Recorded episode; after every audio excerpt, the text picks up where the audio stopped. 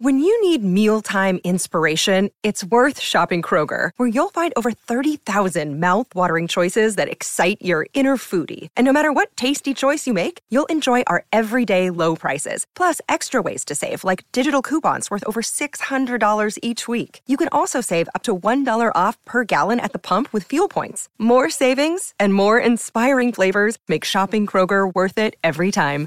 Kroger, fresh for everyone. Fuel restrictions apply.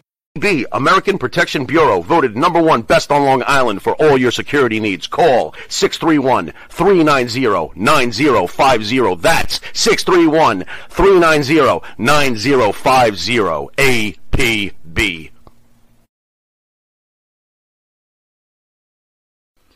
You need a body shop? You need engine repair? Auto Excellence, Collision Specialists, 631 261 6420. That's 631 261 6420. Auto Excellence. Jimmy, I gotta take a dump. What? No, I mean, I need a dumpster. Well, for all those needs, you need to call Big V Dumpster Rental, Long Island, New York, 631 900 DUMP.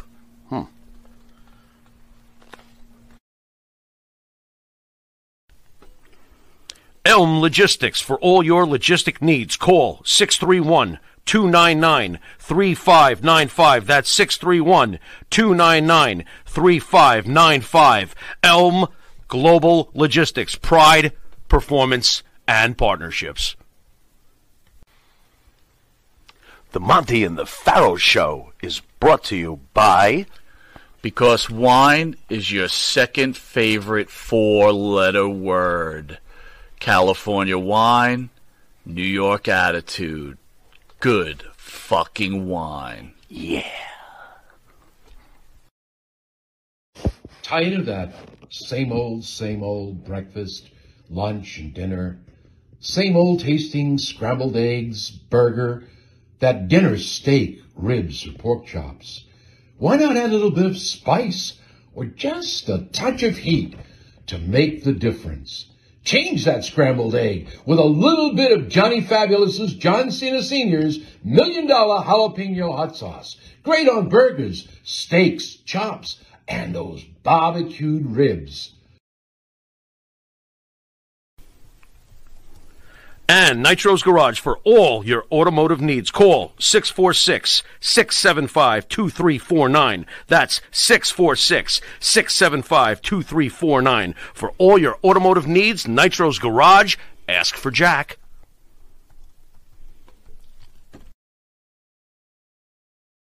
Do you treat your dog as part of the family? well, so do we. So why not celebrate your pup's birthday with the ultimate party box? Check us out on Instagram, Twitter, and Facebook at Party Pup Info and let us make your pup's party or any celebration perfection. M&J Video Games and Collectibles. Sport and non-sport cards, wrestling items, autographed items. We buy, sell, and trade. M&J Video Games and Collectibles located at 1049 Queen Street, Southington, Connecticut. Call us at 1 479 9223 or 860 93 Games. M&J Video Games and Collectibles.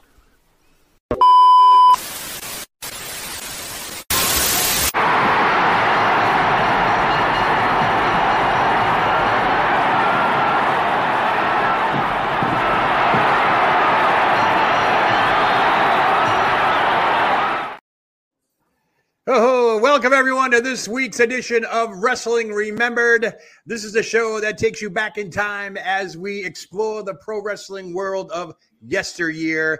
I'm your host and moderator, Joe What a Day Lowry. Happy Friday out there. I am joined by my esteemed colleagues. Let's go around the horn. We got the guy who's next to me, who is the uh, Jack of all trades, master of none, SO Bruce Butler. Welcome, Bruce. Hey, what's going on, Joe? What's going on, guys? How's it going, Phil? day, How's it going? day. Hey, B double. There you go. And of course, let's keep on going down the road. We have the president of Thursday Night Wrestling, Mr. Phil DeCesare. Phil, welcome. Wrestling fans around the corner and around the world, welcome to Wrestling Remembered. And there you go. And the man who's just always a fixture on Monty and the Pharaoh channel, he is known as the player, Mr. Benny Scala. Welcome, Benny. Welcome, 24 hours removed from the screw job in Playaville, where, where Bruce has turned me from Bruno Sammartino into Abe Knuckleball Schwartz. Uh-oh. Oh, I, I think I'm on the wrong pa- the wrong panel for this one. Where's Dan? Dan. and of course, I want to give a special hello to the chat room. It looks like it's already bumping and grinding out there. So, welcome everyone watching live and, of course, on the replay. Hey, do us a favor while you're at it. Hit that subscribe button, hit the share button, hit the likes, comments, all that stuff. Let us know you're watching, be a part of the show, and we welcome everybody to the show. Now, folks, let's get uh, let's address the elephant in the room real quick. How about that interview last night? with uh, on Monty and the Pharaoh, Mike Monty interviewing Missy Beefcake. What, what are your thoughts on that? Anybody, please tell me what happened last night. My monitor is still hot to the touch. I mean, that was sizzling. What, what, what, can you say about that? That was a uh, uh, quite quite a tell all there, especially some of those uh, those, those stories about uh you know with, between Beefcake and Hogan, and uh, uh, there, there seems to be a lot more to be told there's a lot to unpack. Let's just say that 88 minutes of names. I've never heard so many stories and so many uh, things we probably didn't need to know about, like SSI checks and well being checks and all this other checks. And I was like, oh my goodness. But let me, real quick, let me just show you. The highlight for me was uh, you know, we went to school, we went to high school, went to the same high school. In case you didn't see this part last night, this one kind of freaked me out. You know, Joe Lowry says he went to high school with you at North Quincy High. He graduated in '87. That's what he said. Come on, who is this? Where is he? He's um, he's one of our hosts on one of our other shows. Did you do you remember that name? He says you were about a year younger than him, I think. If that's what he says. I dated Keith Smith. Does he remember Smitty? I don't know. He'll have to respond on the chat. But while we're talking. oh my god! How's everybody's ears? You all right? You ears on that one? I'm glad I'm not Smitty. And I'm telling you, there's a Smitty, and I think Phil, we were chatting last night in the chat room. There's a Sully, there's a there's every there's a Mick. Absolutely, I mean, yeah. go back and check her out in the yearbook. I think there was, a, yeah. I got to look it up. I mean, uh, she's originally from Jamaica Plain. She moved to Quincy, I guess, when she was younger she went to the same middle school as me, and then she went to the same high school. I think I was, I think she was like a year younger than me. I'm not sure. I gotta look. I gotta look it up. But um, she, I think her last name was DeGloria back then, before it was Caruso. Was she the uh, centerfold in your yearbook or what? no centerfolds in the yearbook. That's for sure. All right. So enough about that. So, anyways, folks, uh, welcome to Wrestling Remembered. This week, we're going to be tackling a subject uh, that pretty much changed the way uh, wrestling uh, was broadcasted into everybody's homes the cable TV boom.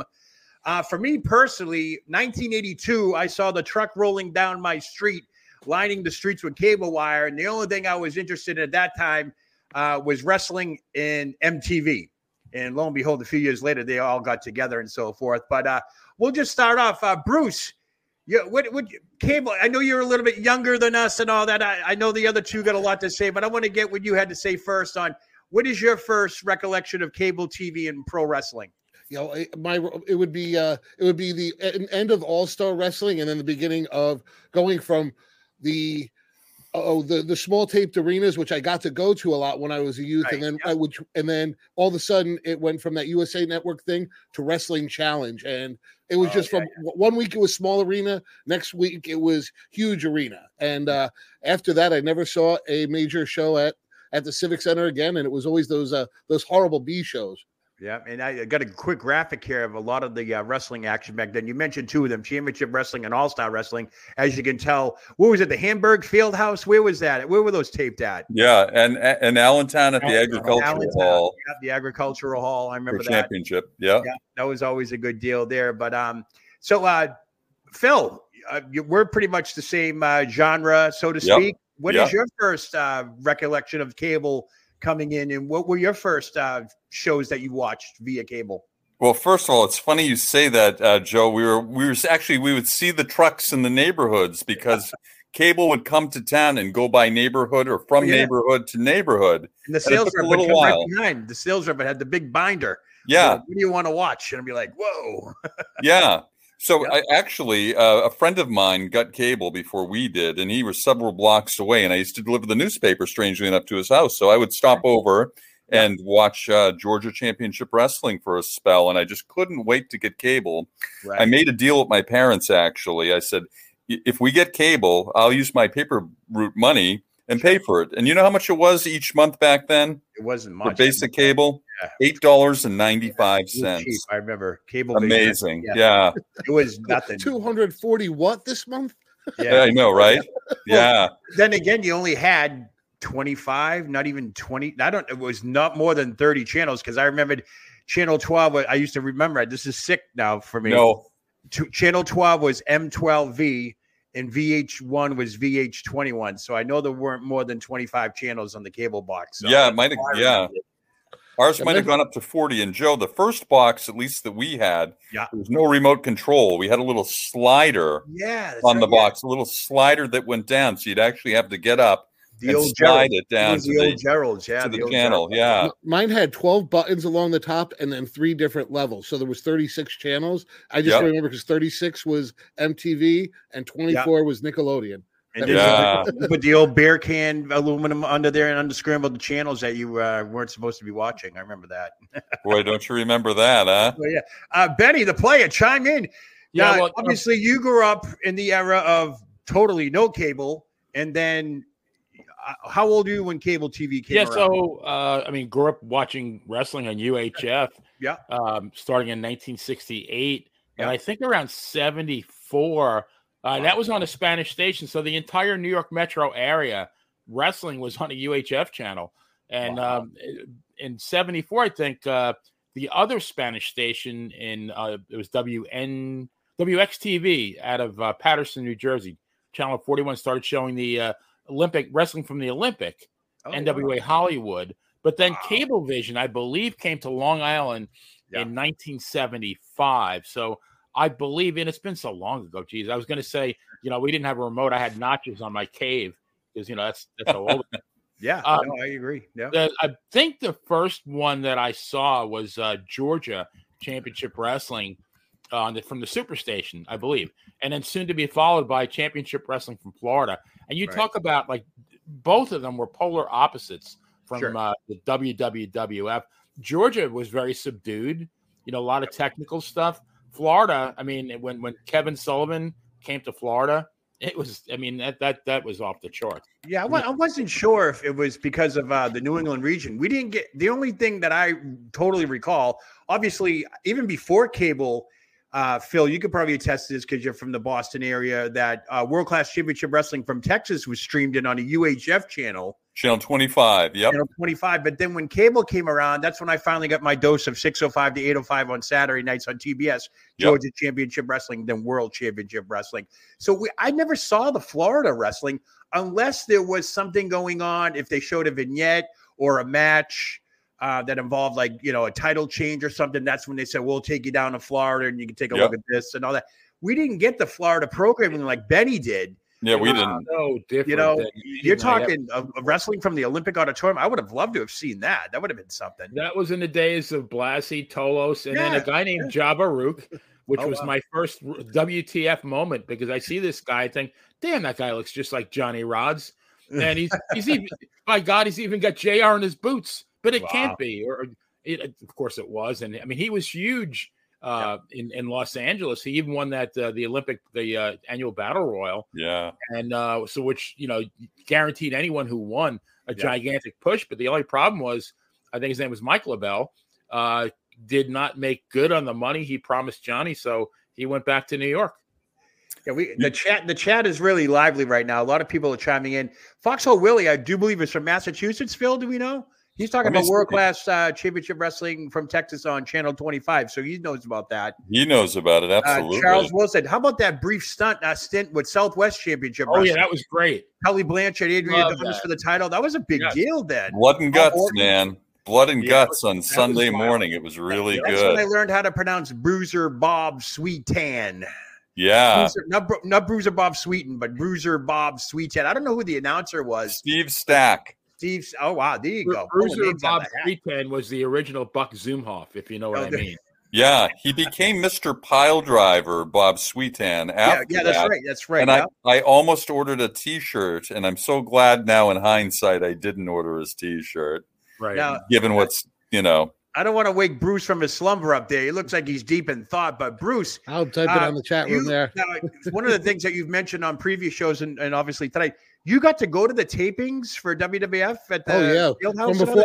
Unfortunately, I don't remember a lot of the a lot of Ah. the earliest ones, but yeah, they were right over in the civic, the Mid Hudson Civic Center, and Right. you know, so many memorable things happened there. I mean, the, the the most memorable one for me was when Paul Orndorff turned on Hulk Hogan, and uh, Oh wow. in, Okay. in between WrestleMania two and three there, and that Yep. that big vignette leading up to uh, the cage match, and that's that was the really the last big one from the Civic Center. But before that, I have vague recollections, but I I had seen the Andre got his hair cut there. Um, Oh yeah, yeah. yeah, Randy Savage. Uh, it, it- Randy Savage was introduced there. He Right. introduced Elizabeth there.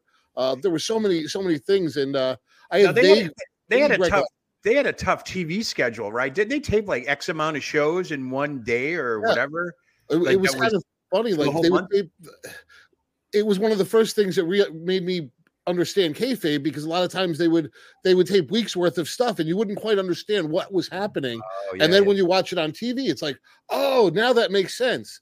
yeah. You know, the the whole thing with the Hulk with Hulk Hogan and Paul Orndorff was taped on on that night, all the flower shop episodes, uh, Yeah. everything.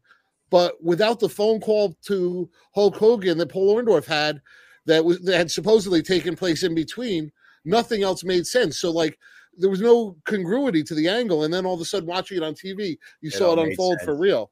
Right, right. So what, one of the things that always impressed me was, and I don't know how they did it because uh, Phil coming from the Northeast, Benny in the Northeast, you had your Madison Square Garden shows, Spectrum, Boston Garden, main civic centers, up and down. uh, the Capitol Northeast- Center in Cap- DC. yeah, yeah. Capitol Center. Um, all the interviews they used to do, those interviews that would go on between the matches, you know, coming up, the Boston Garden, uh, Killer Khan versus Andre the Giant stretcher match. You know, uh, you, it w- I wonder how many interviews they had to do for each. Like that must have been a lot. If that was a whole day's worth of taping, Well, yeah, I mean, you, you think of like you know the WWF. They got they had to be doing for the Garden, the Yep. Spectrum, Yep. the, in, in Baltimore, uh, Pitt, Pittsburgh, you you know Boston, all, all the major ven- they had to be doing at least like ten or fifteen different sets of uh, interviews. Yeah, and uh, and of course, who can forget Howard Finkel? I, it was always right after Thank you. during the first match, no sound for like two minutes. It'd be like, if you're in the West Roxbury area tonight, All Star Wrestling. I said West Roxbury because Foxo Willie is from West Roxbury, by the way. So welcome. Yeah, I saw that. Welcome. Oh, Beth Harper's in the house. Everybody's here tonight. Nice, mate. Matt Holland. Yeah, we got a Cannon, full house in here. Awesome. All right, thanks for joining us. But um, Absolutely. yeah, I, I always wondered with that stuff. Now, here's I, I pulled that graphic up earlier. Here's the graphic of most of the stuff that was out on cable at the time in the early 80s. Um, we'll start off Georgia Championship Wrestling, 605 to 805 on TBS was a big deal. Uh, that was followed up by World Class Championship Wrestling um, after that. And then, of course, World Class. Um, that was huge. Uh, real quick, let's let's talk about that. Anybody, uh, Phil, Benny, I'm not sure. Bruce, Yeah. what was your first recollection of seeing World Class for the first time from Texas? I think it was one of the Star Wars cards from like 1982. They had those holiday Star Wars Christmas cards, and I was right? totally Christmas blown night, yeah. away Yep. by the quality of the matches. And you know, one of the feuds I remember that they're now reprising um, is when David Von Erich was feuding with gorgeous Jimmy Garvin. Oh yeah. And there's a stipulation in the match that if Garvin lost, yeah. he'd become a ranch hand on David's um, Hmm, we haven't heard that before. Huh? and so so he, yeah so he and sunshine Yep. were on there pit, you know baling hay and washing the horse and the dog and everything Precious So- was the other valet, right? Wasn't Precious? yes yes that was the original one patty uh, uh, precious was his wife who came after but Okay. sunshine was the first one Yep. but now we just saw this role this this angle reprised uh in wwe right now with uh what's her name Stratton- working Tiffany on the Stratton. ranch Tiffany Stratton. yeah it's tiffany Yep. stratton so they I knew just, exactly. It's funny how you mentioned that, Phil. Everybody, I, I, when I saw that stipulation, I said, "Well, Tiffany Stratton's going to lose because she's the bombshell who's going to go in the farmhand, yep and there's going to be manure involved. Yep. There's going to be cow dung, whatever, hay all and, that stuff, and, hay, and, and, and all poop that. and the whole deal. Oh was- yeah. yeah. and you knew that was going to happen. Yeah. uh, she hasn't been on um, NXT since then. It's only been two weeks. I have a feeling she's going to pop up at the Rumble. I, I think she's going to be a surprise entrant and, and so forth. But um, yeah. So as we move along, UHF channels slowly become obsolete when the cable channels introduce. How can we forget uh, this infamous day, July 14th, 1984, affectionately known as Black Saturday?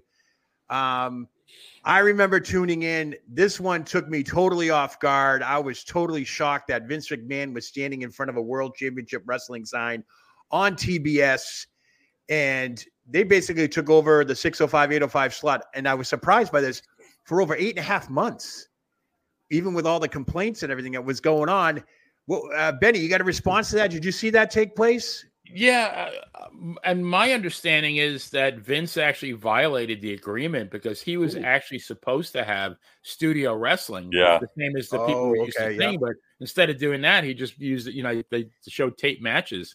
So I think that's why it, it eventually fell fell apart. But yeah, I mean, it was just it was surreal. I mean, and couldn't he have worn a better suit? Jeez, come on. bruce you remember that No, unfortunately, that was a little Ah. before my time. I didn't start get, getting uh, getting to watch Georgia Championship Wrestling for a couple more years, but uh, you know, I've, I've definitely gone back and watched my my uh, my fair share uh, of of those uh, of what's available on Peacock, but uh, Yeah. it's missing so much. Yeah it is and phil what is your recollection of that I remember uh, Freddie Miller, a longtime voice, the guy who used to uh, announce the matches on the on the Georgia programs, Yeah. introducing Vince McMahon, and just and again, this is before internet, before really dirt sheets, and I, I couldn't tell you, I I wouldn't be able to tell you what a dirt sheet was back then. was, was when he introduced Vince and Vince walked out, I my my jaw hit the floor, and I was pissed. You know, Yeah. I'm I'm a WWF fan always, but sure Love Georgia wrestling. And again, it was the end of studio wrestling, and that was my first exposure Right. to the intimacy of, of that sort of setup. And I really, really was a, really loving Georgia wrestling. And, and, and that's a good segue the end of studio wrestling because it was it was right that time Hul- hulkamania comes along and it was no more joe mchugh and um yeah, you know no more gary michael cappetta it was all these it was like all these announcers like i think king kong mosca was an announcer for a while with some Yep. people and they were taping these shows in like toronto and the midwest and the you know all these places that it it, it went on like a bigger level. Like they, it was almost like um let's take you now to los angeles california as this takes place is like los angeles. Wwf goes to los angeles. What are you talking about? You know they did then now because of hulkamania and all that stuff but um Bruce, that kind of probably segues to your time, right? When you no more studio wrestling, it was all arena wrestling now. Yeah, absolutely. You turn it on. What's your first recollection of all that stuff? I when they uh, oh, it was right in the beginning. I mean, all one of the first big angles on TV was the crowning of Harley Race. Oh, that was wow, one okay. of the that was one of the one of the biggest things that came out of that. But one of the one of the things for me that's uh, that is amazing is the amount of wrestlers that had wrestled on say All Star Wrestling and all Sure. the ones between say seventy nine and eighty two. Yeah. But then between 82 and 84, we're supposed to have like these blinders on, and then they all come back as new characters for this the, the golden age of wrestling through WrestleMania and beyond. It's Right. cra- it's it's amazing, and the more and more I see of that, it's kind of funny. You know, watching Hulk Hogan wrestle Hacksaw Jim Duggan in like 1980 was like, wait a minute, what? But Yeah, uh, and then uh, and and one thing that we didn't get was UWF, Universal Wrestling Federation. Jim Ross was announcer for that. Never really saw that on cable unless you were down south. I mean, like again, that's the regionalized cable thing aspect of it. I never saw it. Phil, did you see it in the movie? yeah, we got a taste of it on the USA Network for a brief Oh, okay. spell. Oh, we wow. had it for a little while. It had a home at USA Network. wasn't sh- I, I don't know what the machinations were behind the scenes, but Okay. while it was on, it was good. It was um, from the Irish McNeil Boys Club, which is where they um, did all their filming.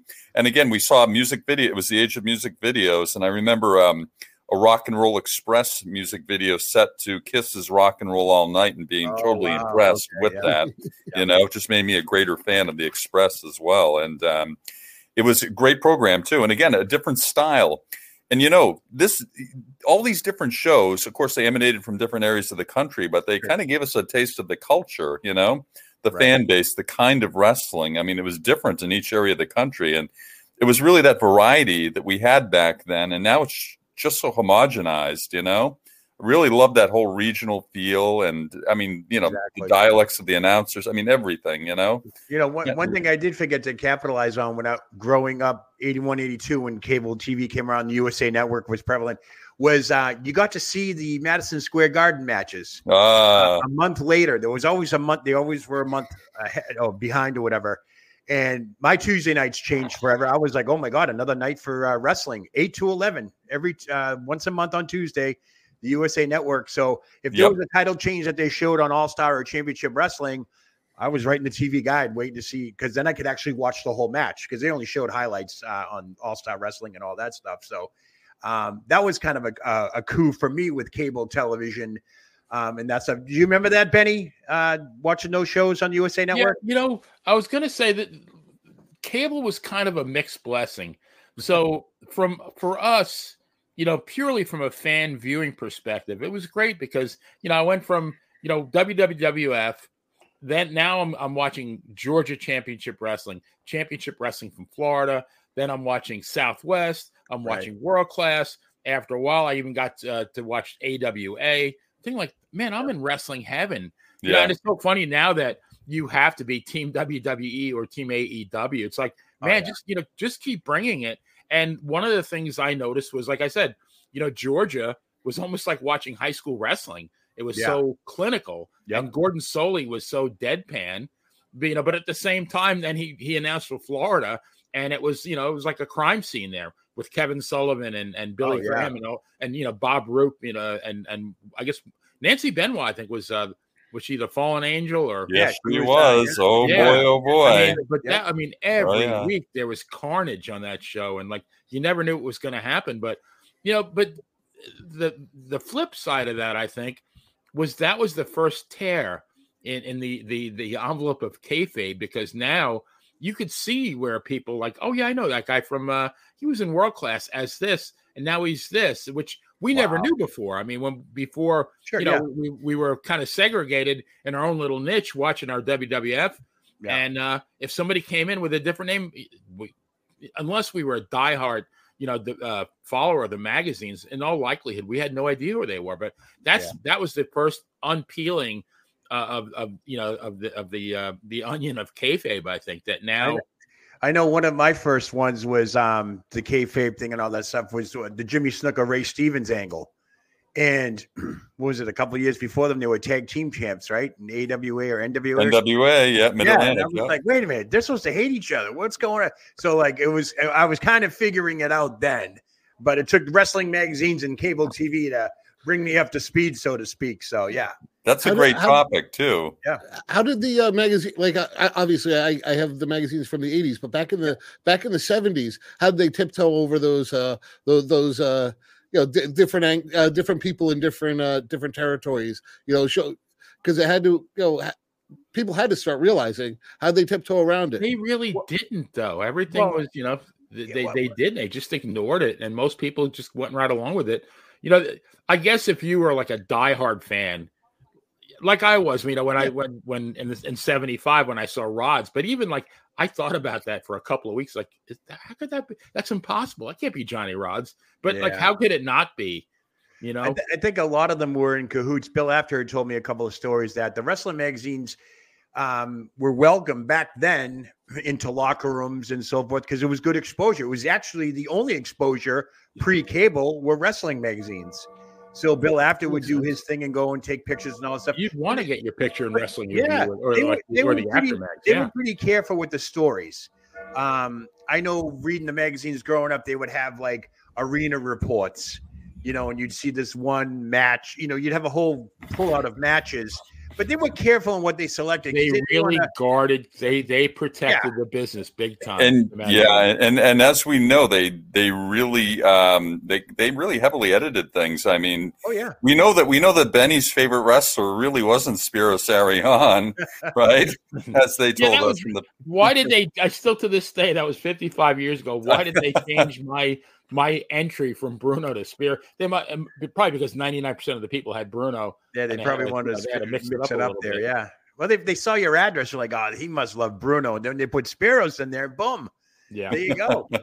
you got you got eyeballs on you now. They thought you were Greek or something. I don't know. Maybe, yeah. I mean, but uh, even that, when you think about it, like you know, uh, two uh, two pages of the Apter mags were devoted to people who wanted pen pals to talk about wrestling. And it was such a trusting cool. era that you could publish your address, and you know, after a little bit, you're going to start getting letters in the mail. Now Maria Davis is saying that uh, in Pittsburgh, growing up, they had wrestling on seven days a week, sometimes four times a day. Wow. That's that's diehard stuff. Well, right they had there. the studio wrestling, right, with um, Bill Cardille. Did Oh, they? yeah. Oh, yeah, yeah. I never saw it though. We we didn't get that. That's so, a, such a shame that they did not save those tapes. oh. Now, who I'm sure WWE has property of that uh, rights I- to it. no, I would think what they now. did back then, and this happened in a over. lot of the territories, they would just tape over the tape Yep. to save Oh, money. God. What a shame, right? I mean, Yep. can you imagine? Yep. I, I well that that doesn't surprise me because I, I I know I mentioned this before, but after interviewing Tito Santana, and they brought the camera to the garden to watch him beat Muraco, they ran out of footage, they ran out of film, and they never caught the actual pinfall. So uh, you know that, that's how it was early '80s. You know, you didn't know what was going on. It was you know w- there was no live TV or live cut-ins. Everything was Yeah. pre-recorded and all that stuff. And you know, you always got goosebumps because as soon as Vince McMahon and Pat Patterson took to the mic and says, "We have a huge match coming up from the Garden," you knew there was a title change. And uh, I, I thought probably one of the biggest title changes I remember watching on TV, getting that was December 26, 1983, when Bob Backlund lost to Yeah, Iron. My sad. phone did not stop ringing to the point where my parents were like, "What the hell's going on?" I said, "Bob Sad. Backlund lost the title. You don't know what this is crazy." Uh, you couldn't believe what was happening. So, uh, and of course, that title change probably what happened about a, probably a week before, right? They Your, a, your cell phone's not going to start buzzing when Seth freaking Rollins loses Oh, the title. my goodness. Hey, something- wh- wh- when did you guys realize that Vince McMahon was more than just a commentator? That's a Oh, good God. question. I would. I, would- I- I'd have to go right to WrestleMania one. Yes. He was on. He was. He was. Uh, 85. yes, sir. and this is before the WrestleMania stories and all that stuff came out. But when I realized that the when he got Hulk Hogan in there, it, Vince was everywhere. Phil, right? I mean, we remember he was everywhere. Vince Yeah. was everywhere. Uh, he gambled the house on that WrestleMania because stories were told that he put every last dime he had into it, and if that failed, uh, there'd be no WWE. There'd be nothing. Yeah, And you know, did- and we they- speculated earlier, guys. I recall that um, the two incidents that gained national attention uh, were the Richard Belzer incident Yep. and the Dr. D. John Dr. D, Stossel yeah. incident. And again, we wonder, we speculated that maybe this was kind of on purpose to kind of generate that heat and get, and again, get more eyes to the product, you know. And and in hindsight, it really makes sense, you Of know. course it does. Of course yeah, it for, does. me, Yeah. I, Yeah, go ahead, Bruce. I didn't realize it until one day I'm, watching like the credits and stuff, and I'm like, Yeah. Vince McMahon, executive, executive producer, and then just uh, started putting yeah. two and two together, and and within a year there was a steroid tr- or or some type of controversy that came Oh, out, and it was like, oh my god, he is it because they kept as a kid you didn't realize, you know, he was just a commentator, interviewer, he just happened to be everywhere. Right. I mean, over the years, I learned, you know, we learned that he bought uh, the Worldwide Wrestling Federation from his father for what, a million dollars? Million dollars. Four, million payments of a quarter of a million bucks. And uh, obviously, Vince was responsible for getting Hulk Hogan back because from stories and literature I've read, Hogan wanted to go make Rocky three, and Vince Senior was like, "No, you have obligations," and he kind of just basically walked out on him.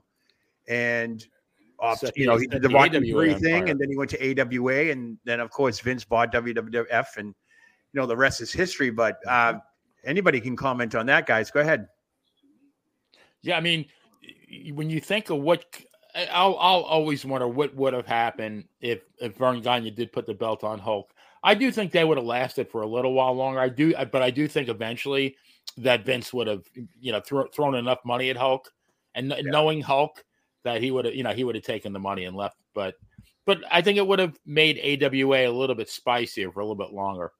You know, I wonder too. Speaking of things, if, if if fate interceded in different ways, what if Captain Lou Albano wasn't on that flight with Cyndi Lauper? You know, Oh, yeah, and yeah. they didn't Right, really, you yeah. know, make that connection. And speaking, what became ultimately the Rock and Wrestling connection, Sure, sure. which I think has been, you know, I think the best connection ever, really. You know, and that catapulted mainstream. Yeah, no doubt about it. yeah, it was the perfect marriage. I mean, this that's what boosted cable. Yep. It spiked MTV's ratings as well. So it was it was win win. It was just You sure it wasn't the Land of a. Thousand Dances video that? Uh, they I, have the, I still have the album with the cassette tape in it too. what, I the wrestling album? You get the wrestling album? Yeah, The Don Muraco's Pile Driver song and Yeah. all that stuff. classic. Good stuff. Good stuff. Yeah, But uh, one of the glory parts about uh, cable for me back in the day was um, Saturday nights after uh, Georgia Championship Wrestling or World Championship Wrestling would ended. You got that lull. Uh, nothing was going on. Of course, the first uh, Saturday night in uh, of the month in Boston, you go to the Garden. But I always made it home in time because I used to get WOR TV out of Secaucus, New Jersey, Channel 9, and I got to see the reruns of All Star and Championship Wrestling from 12 to 2 in the clock in the morning. Um, now, Benny, Wow. you're from New York. Did you remember seeing that stuff? Would that, All right, was that I'm, I'm going to say. uh, Let me let me check how many people are in the room here.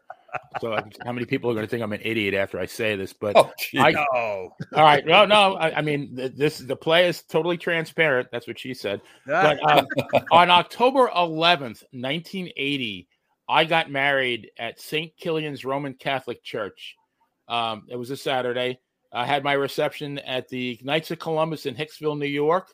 oh wow. Stayed at a uh, Howard Johnson's in Plainview because I was going to catch an early morning flight to uh, Disney World for my honeymoon.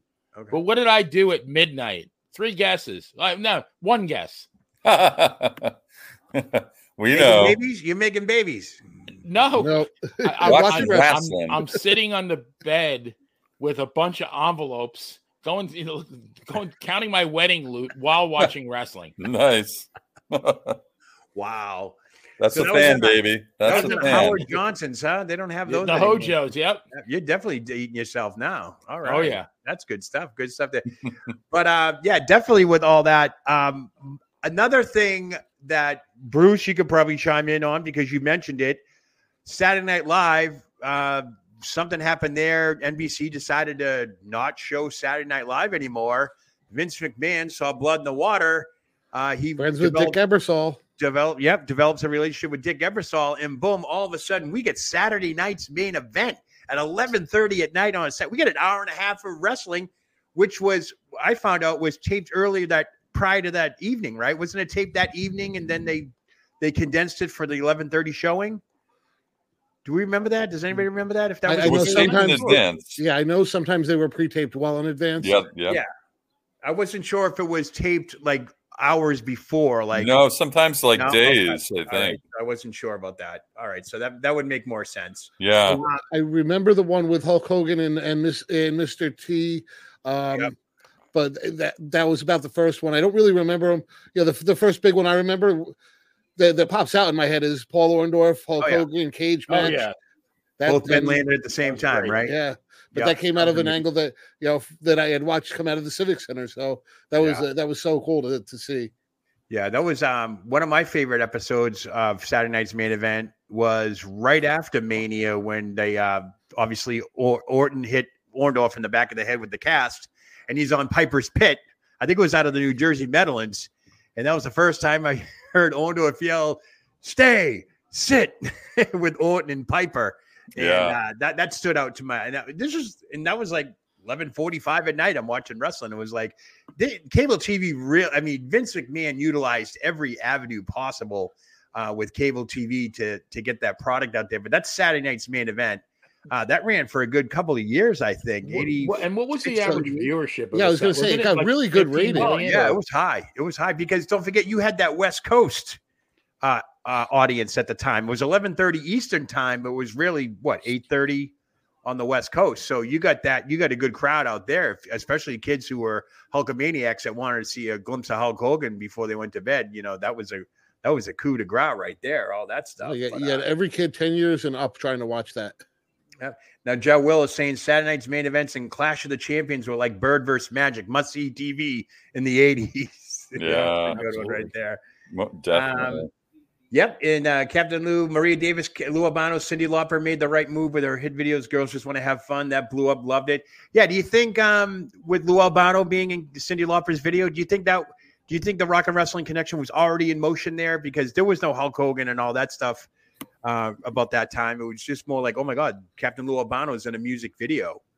You know, it was a New York thing too. I mean, I recall, and again, wrestling has always been popular, but just not mainstream popular. A lot of celebrities, you know, used to go to the MSG shows. Sure. Deborah Harry of Blondie was a Blondie, big yeah. fan. Yeah. You know, but for the grace of God, it wasn't she who became the main connection to to rock and roll. You know, and so it was it was it was a New York thing, I think, at least initially. But um, I think it was the difference maker. I think I think I think that was that's everything right there, man. You know, if we didn't have that, I don't think we'd be here today and you know at this level. Who can forget uh, Brawl for It All? Um, Yeah. MTV. Um, I think that was like on a Tuesday night or something like we had that that war to settle the score, and then War the other settle- one, yeah, Yeah, Albano uh, turned uh, face then because he got the uh, record thing smashed over his head by Piper. Great, at Madison skit, Square. yeah. That I mean, you talk about like I was, you know, obviously in high school then, and I kind of figured out, okay, wrestling is, you know, not real in some aspects, but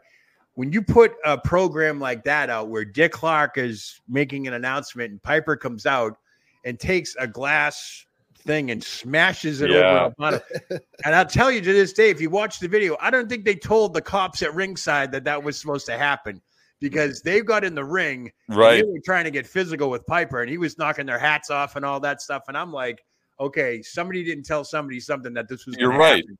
because Joe. those cops were Yeah, in wasn't his there- face. Was, wasn't there something with him pushing down Cyndi Lauper too? Where that He was grabbed up his was it. leg and he kind of kicked her off. I think Bruce. Yeah, he she, kind uh, of gave her the She kind of elevated her. He latched Yep. onto his ankle because uh, I think he had just uh, power slammed David Wolff, right? Yes, he did. And then she's like, "Stop it!" And he just he didn't really. He, the, the act of simulating was kicking was there, but Lauper was actually hanging onto his foot. Right, he was just swinging his leg. swinging back.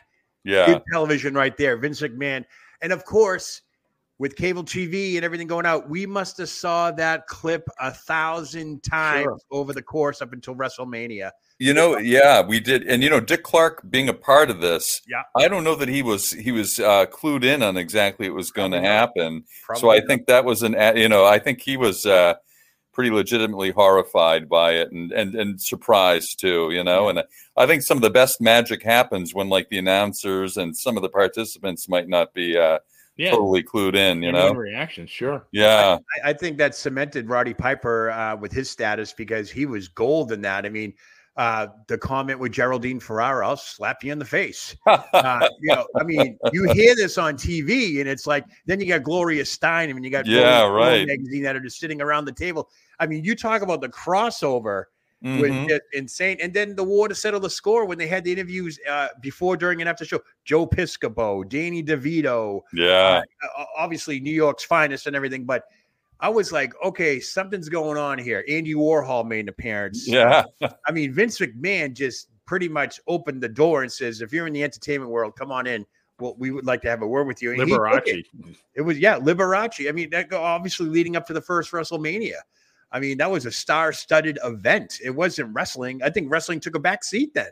It was more about who's there and what's going to happen. Then and it all that became. Yeah. entertainment. Uh, That's you know that Right. was it made it cool to Yeah. be a fan like Yep. for the first time in, in in a long time and i'm sure those things go through cycles but Mhm. really made it cool to be a fan You're you know Right.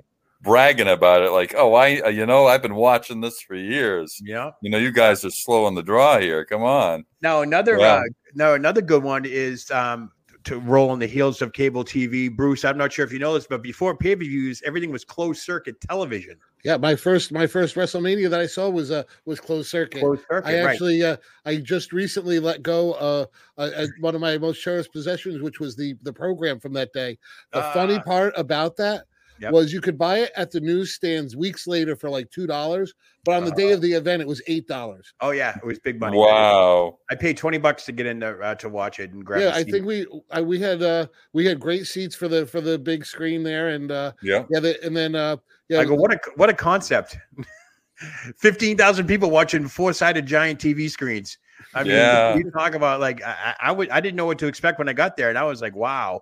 Um, but of course, eighty five comes around WrestleMania two. That was the first pay per view that WWE put out, um, and they made it a big time thing because it was uh, what three different locations they had. New Yeah. York, Chicago, Los So you know what I mean. Yeah. So uh, Vince was, you know, he was in it. He was in it with the cable for obviously the long haul. He knew the future was there, and going from closed circuit to pay per view. The rest is history and all that stuff. But that's incredible, absolutely incredible.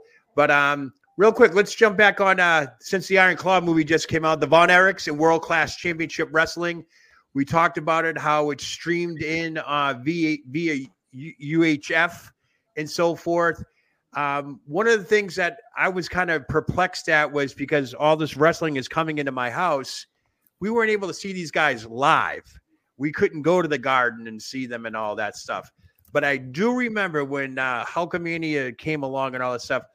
Do you remember when they used to announce the matches for the following month, Phil, at the old garden? I don't know if they did that at the Boston, at the Madison Square Garden, Benny, but at They- the oh yeah, they did. They sure okay, did. the old Boston Garden, these at halftime there. Then they announced out of nowhere, I think it was uh, summer of '85, the fabulous Freebirds were coming to the Garden, and I was like, "Oh my God, they're from World Class What do you mean they're coming to the Garden? How are they coming to the Garden? Like, what's going on here?" Uh, they no showed that event, by the way, a Yeah. month later. So, um, did anybody get to see World Class Championship Wrestling live at all? No. No, they came to Lynn though, Joe. I remember, and I'm Oh, upset that I didn't go. That was their one uh, appearance. World class came up to Lynn, Massachusetts. The Manning Bowl. The Manning Bowl, Yes, exactly. Yeah, yeah, and they had a really good turnout too, from what I understand. But uh, That's a good Yeah. question. Yeah, that's because I never saw them live. I've Mm. never seen David carry all when they were live. I never saw them live, and that kind of bummed me out. Unless um, when Vince started buying up all the territories, then they would come. Um, like Yeah. Eric, I think was the only one that probably I saw live. yeah, me too. Texas I didn't, Tornado. I didn't see anybody else. Um, My, favorite guy from WCCW was the originator, and I think he was the true originator of the super kick, uh, gentleman Chris Adams. oh, sure. yeah, unbelievable. When I He was a first saw that athlete. super kick, that was absolutely amazing to me. Yeah, And the way he did it, he he did it to perfection. And speaking Yeah. of him, they're they're gonna have a dark. That's one of the dark side of the ring episodes, I believe. Whoa, oh, gentleman Chris Adams. Yeah, Oh wow, that'd what a be life good. he led. Yeah, Yeah, he died young too. My like goodness. 45, 46. Yeah. Yeah. I was just watching Chris and um, uh, Gino and Chris Adams against Kerry and Kevin. If uh, the Von Erichs won, they would tra- They got to trash Gino's Corvette, and they came to the ring with chains and hammers and stuff. Yeah, God, the stuff we saw back then with them, Unbe- That's- very those- I mean, innovative. those stipulation matches, they were gold. Yeah, Yeah, they were good strap matches. the Um, hair match with Buddy Roberts. Uh, Oh, yeah. Down, you know, stuff like that. And he wore the headgear for like a, like two years. His hair never grew back. Like, what's going on? Why is this guy still bald? Like, but um, real um, I do remember one thing that they did not show on WWF television back in the day. I think it was '85. Was the first inaugural King of the Ring in Foxborough Stadium. I caught wind of that only because it was in the area in that uh, channel four, five, and seven. They covered it, but it was never shown on WWF programming. And I do believe Don Muraco was the first King of the Ring winner, right? I think in you're 80 right. Yeah, 85, it was at Foxborough Stadium. It was an outdoor event. First of all, I was flabbergasted with what do you mean there's wrestling outside? Like, what's going on? This is the Northeast. How can you have wrestling outside? The only time I ever saw wrestling outside was obviously the Parade of Champions with Kerry Von Erich defeating Ric Flair at Texas Stadium. you know. Um, Yeah, they had a King of the Ring at, in Westboro, Massachusetts, really? at the Speedway, I think. Oh wow! And I don't know if it was like a dry run for this or what, but wow. it was the one and only time because Westboro's kind of close to me. So Yeah, I was really amazed. So it was an outdoor venue, you know, wow. I guess a racing track, a speedway. But um, yeah, but no, you're right. That was the first official King of the Ring Yeah, right Tom, there. right. And there are some photos out there on the internet. Uh, there's a couple of them because I do want to say it rained either before, during, or after. And I think it was Muraco. In, I- I'm strictly going by memory, but Muraco and the Iron Sheik went at it. For the yeah, they, I think they re- yeah, you're right. I know there was some uh, heels. two heels went at it for King Yeah. of the Ring, and that's probably why they, they didn't want to break kayfabe back then. They were like, okay, well, we can't advertise this, but it was a great draw for the crowd. I mean, it, from the pictures, it looked like there was a good, you know, ten thousand plus there, which is unbelievable. Really great. outdoor wrestling in the Northeast, but Yeah, um, yeah, that that's incredible there. But um, Jason Kessler said, "Do you remember Spike Huber? Oh yeah, WWE champion. Didn't he Dick get the a- Bruiser's nephew Yeah, or was- is that something, he right? was? He Or was Dick son-in-law. Bruiser's son-in-law. Dick the Bruiser's Yes. daughter? Did and they then he marry uh, pretty, but they they kind of semi put him over Yeah. WWF. Not a whole lot though. He was like a low low mid card guy. Yeah, he came in on All American Wrestling. I remember that Oh, was yeah, the yeah. first time we saw him. I think it was from St. Louis or somewhere. But yeah, we saw him just a few times. I think. Yeah, we, we really didn't touch about upon that, but then of course they Sunday wrestling came along with All American Wrestling on the USA Network at eleven o'clock in the morning. That was like that totally blew my mind. Now we have wrestling on Sunday mornings. Like you've got to be kidding me. Does anybody remember watching those episodes? Oh yeah. Absolutely. that one lasted for a while too. I did. They think had a good run on the USA Network. it went into the n- '90s. I think. Yep. Yep. In fact, that was the first time Vince McMahon ever referred to Diesel as Kevin Nash. It was like a little sit down, semi shoot interview. And I was like, wow. Unbelievable. I always thought his name was just Diesel. Diesel, the bodyguard, Shawn Michaels. yeah. Um, Ja Will says Dick the Bruiser had a medical emergency in a weightlifting accident. That's Yeah, how he benching, I I. Didn't he have believe. like he ruptured his aorta or something? yeah. like that? You're, Really? yep. Yep. Did that, exactly. did that end his career, or did he keep? Ended he his wrestling? died. He Oh, died. died. It was- Oh, he was at his home life. Yeah, too. like 62, I think. Yeah. Yeah, it was, and he was weightlifting at home. I Yeah, have well- something to throw. I have something to Sure. throw out to everybody ahead. though. Yeah. Um, you know, the I think the flip side to all of this with the cable, and I, I'd love to get people's comments about this, including the people in the room, was kind of like the house shows were slowly died out, right? And I mean, I absolutely. I went to several house shows. Some of my best memories were going to those house shows. The last one I ever went to was in Hagerstown, Maryland. I think it was in '87 Oh wow! uh, was Billy Jack Haynes versus the Iron Sheik in the main event. Great, great show, but I mean that's kind of the flip side of wrestling going national is we lost that. You know, we lost the localism as fans. Well, because you were uh, Vince saturated the product. He saturated the market with the product. So we we got a lot of it long distance, but we lost the intimacy that we used to have. No, definitely. There's no doubt about it. I mean, uh, you look back to the days of when you know the Saturday, the Saturdays at the Boston Garden, and that's when you you could see your action heroes live, uh, and you only saw them one day a week. You didn't see Yep. them like you, they're on every day, or now they're accessible online and all that stuff. So it wasn't. It was you needed to go there to see them live. We could see them, and they could see us, and we Right. often had the same seats as we discussed before. Right. And you know, they they get they start to associate that, and seeing the same people in the same seats. There's kind of that bond there, you know, Right. and it's uh, it does Bruce- have that. Bruce, that's your genre feeling. too, right? Yeah, you were going to absolutely. stadium. Were, were the arenas slowly dying out by then? So I can tell you, so going to the Civic Center, this at the Poughkeepsie Civic Center, Mid Hudson Civic Center, uh, whatever you want to call it. It used to be an all-night affair. It would start at say 7 30 8 o'clock at night, and it would be going until 1 1 30 in the morning. They would Wow. film several TV tapings. You'd Wow. have the Oh, who's wow. who of everything was there. Hulk Hogan was there, everybody. Yeah, you name it. And Right. then 80 uh eight- end of 80 uh, let's see it would have been 80 late 86 early 87 okay. all of a sudden it went to be b shows because it only the arena itself only held 3000 people and all of a sudden wwf was doing those ridiculous shows so now all of a sudden it was on the b show and c show circuit so i went from being spoiled and seeing this ri- ridiculous cards to all of a sudden i think the last main event i saw was like uh it was Billy Jack Haynes against Hercules Hernandez in a chain match. wow. That's- And uh, I mean, there were went from being you know 25 matches on the card to five. Yeah. Yeah. Yeah, that's when I think the money grab was in for Vince because he knew um, he, he had so much talent. You had an A, B, and C squad. And one of the things I remember reading in Bobby Heenan's book, I think you guys, I told you guys this earlier one time. Um, in Bobby Heenan's book, the Paul Orndorff Hulk Hogan feud was so hot that they actually performed three times in one night on a Saturday, like a few times a month. They would fly, they would be in New York for their match on the East Coast. They go to the Midwest in Chicago and wrestling wrestle before uh, the half halftime there or intermission, and then they'd fly out to be in LA by the time the main event gone. And they did that for like a few months, and that was money. So if you think about the amount of talent that Vince McMahon had at that time, how do you fill those arenas with main eventers when your main eventers are flying from East Coast to Midwest to West Coast? What what happens then? The product suffers because you're going to get these B matches. I mean, I, I don't know. uh, um, how- I think Pro Wrestling USA was going on at that time too, right? Sergeant Slaughter was reenacting his boot camp matches with the Iron Sheik. They were try- they were off on their own doing things. So that's where I think a lot of the um, attendance started to suffer. For me, it was looking up at the balcony at the garden and seeing only half the rafters full. Yeah. Opposed, uh, you could see from, from ringside to the top, and your ears are ringing.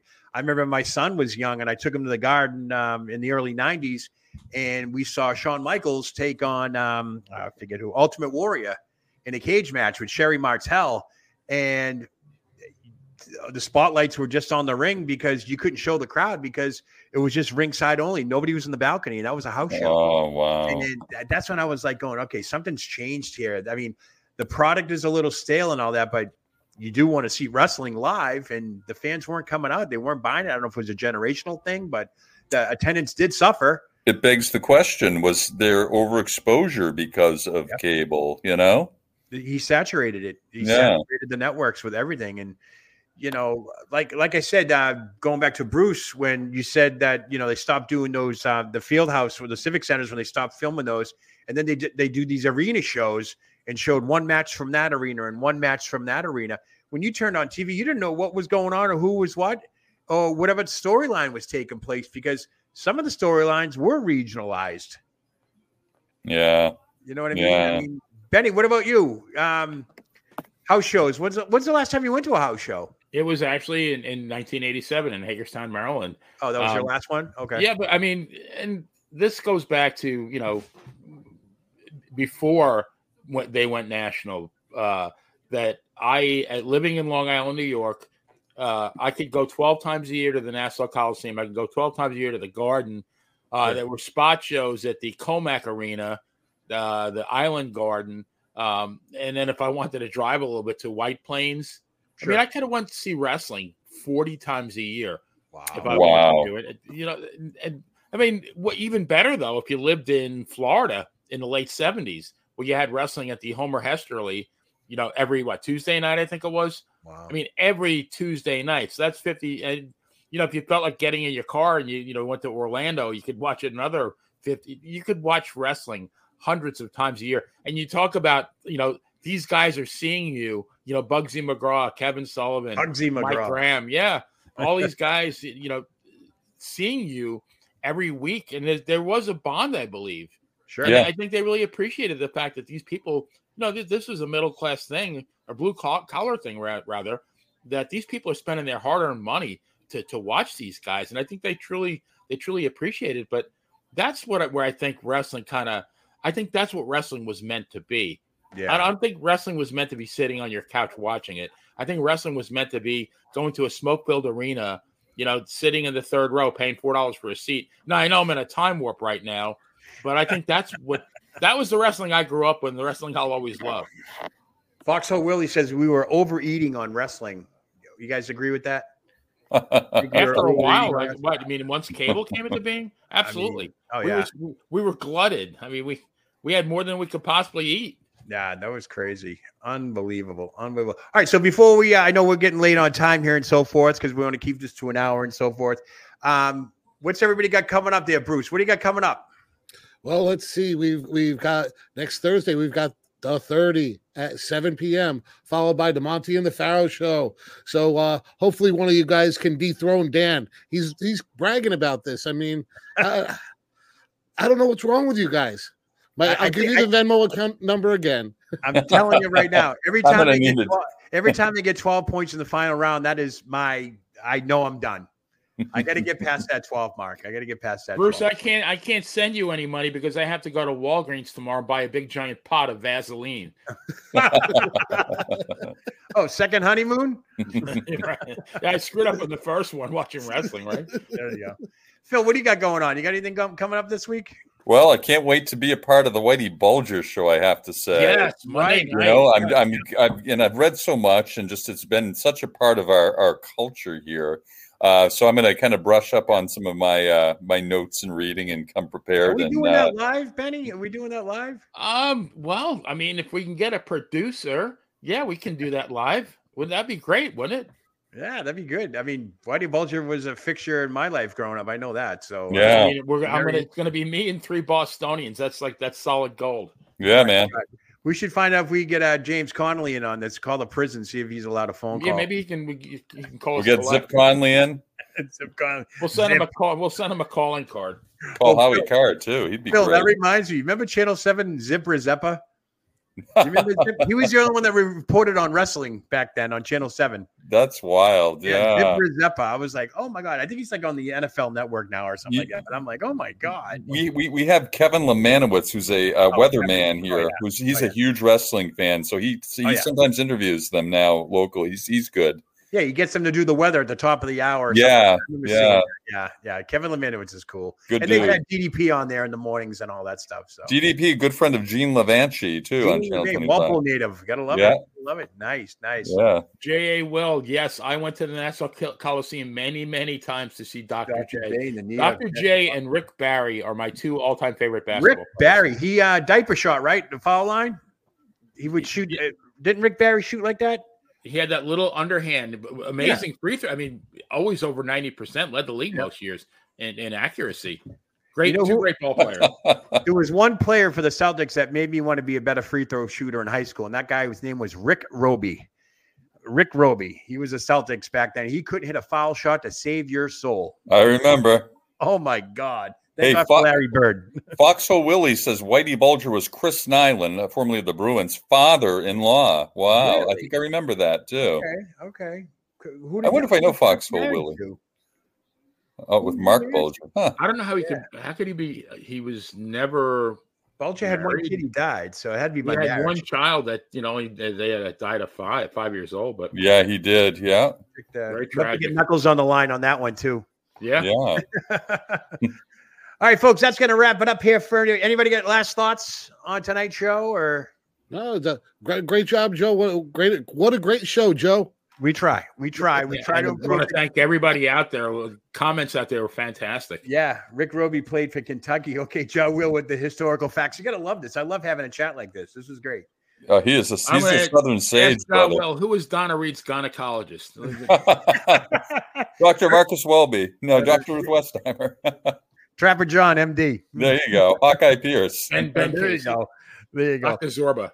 All right, folks, I want to thank everybody for tuning in. I want to thank everybody who's tuning in live as well as on the replay. Don't forget, folks, hit that share button, the like button, the subscribe button, whatever button is below you.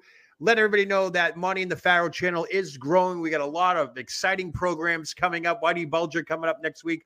Uh, the 30, which is Bruce, you're going to test one of the, the most and only popular game show, wrestling game show on YouTube, right? I don't know any other game show, wrestling game show that's on YouTube right now. It's an original. It's an original. And we've And got more coming. We've got a lot more coming on the channel. I can't wait. And I, I have a feeling there's going to be a Missy Beefcake part two, possibly three coming up because there was a lot to unpack there. We got to go. We got to. We got to filter. Like Yogi one. Berra says, it ain't over till it's over. It definitely is not over. it's not definitely not over. I think we should get Valentine in on this. Maybe have like a little sit down. That'd be kind of Maybe on Valentine's Day. That'd be great. Oh, that would be cool, huh? there you go. There you go. All right, folks, that's going to do it for us here. Like I said, thank you for tuning in and all that stuff. We'll be back next Friday, same time. We're gonna. What's a good topic for next week? You guys got anything? You guys press that we want to talk about? Wrestling remembered. Hmm. What's your What's up? favorite territory? Maybe I don't know. Ooh, territory days. We can something we can food for thought. Maybe we'll hit the chat up with that. Ask him anybody. Who, what do you want to see on Wrestling 30? Yeah, let, Wrestling let the, let the people out there decide. yeah, Maybe we'll most violent or scariest uh, angle or match. I don't Oh, know. My goodness. Blood and guts, Vick- maybe. I Oh, don't know. Oh God. All right. Until next time, guys.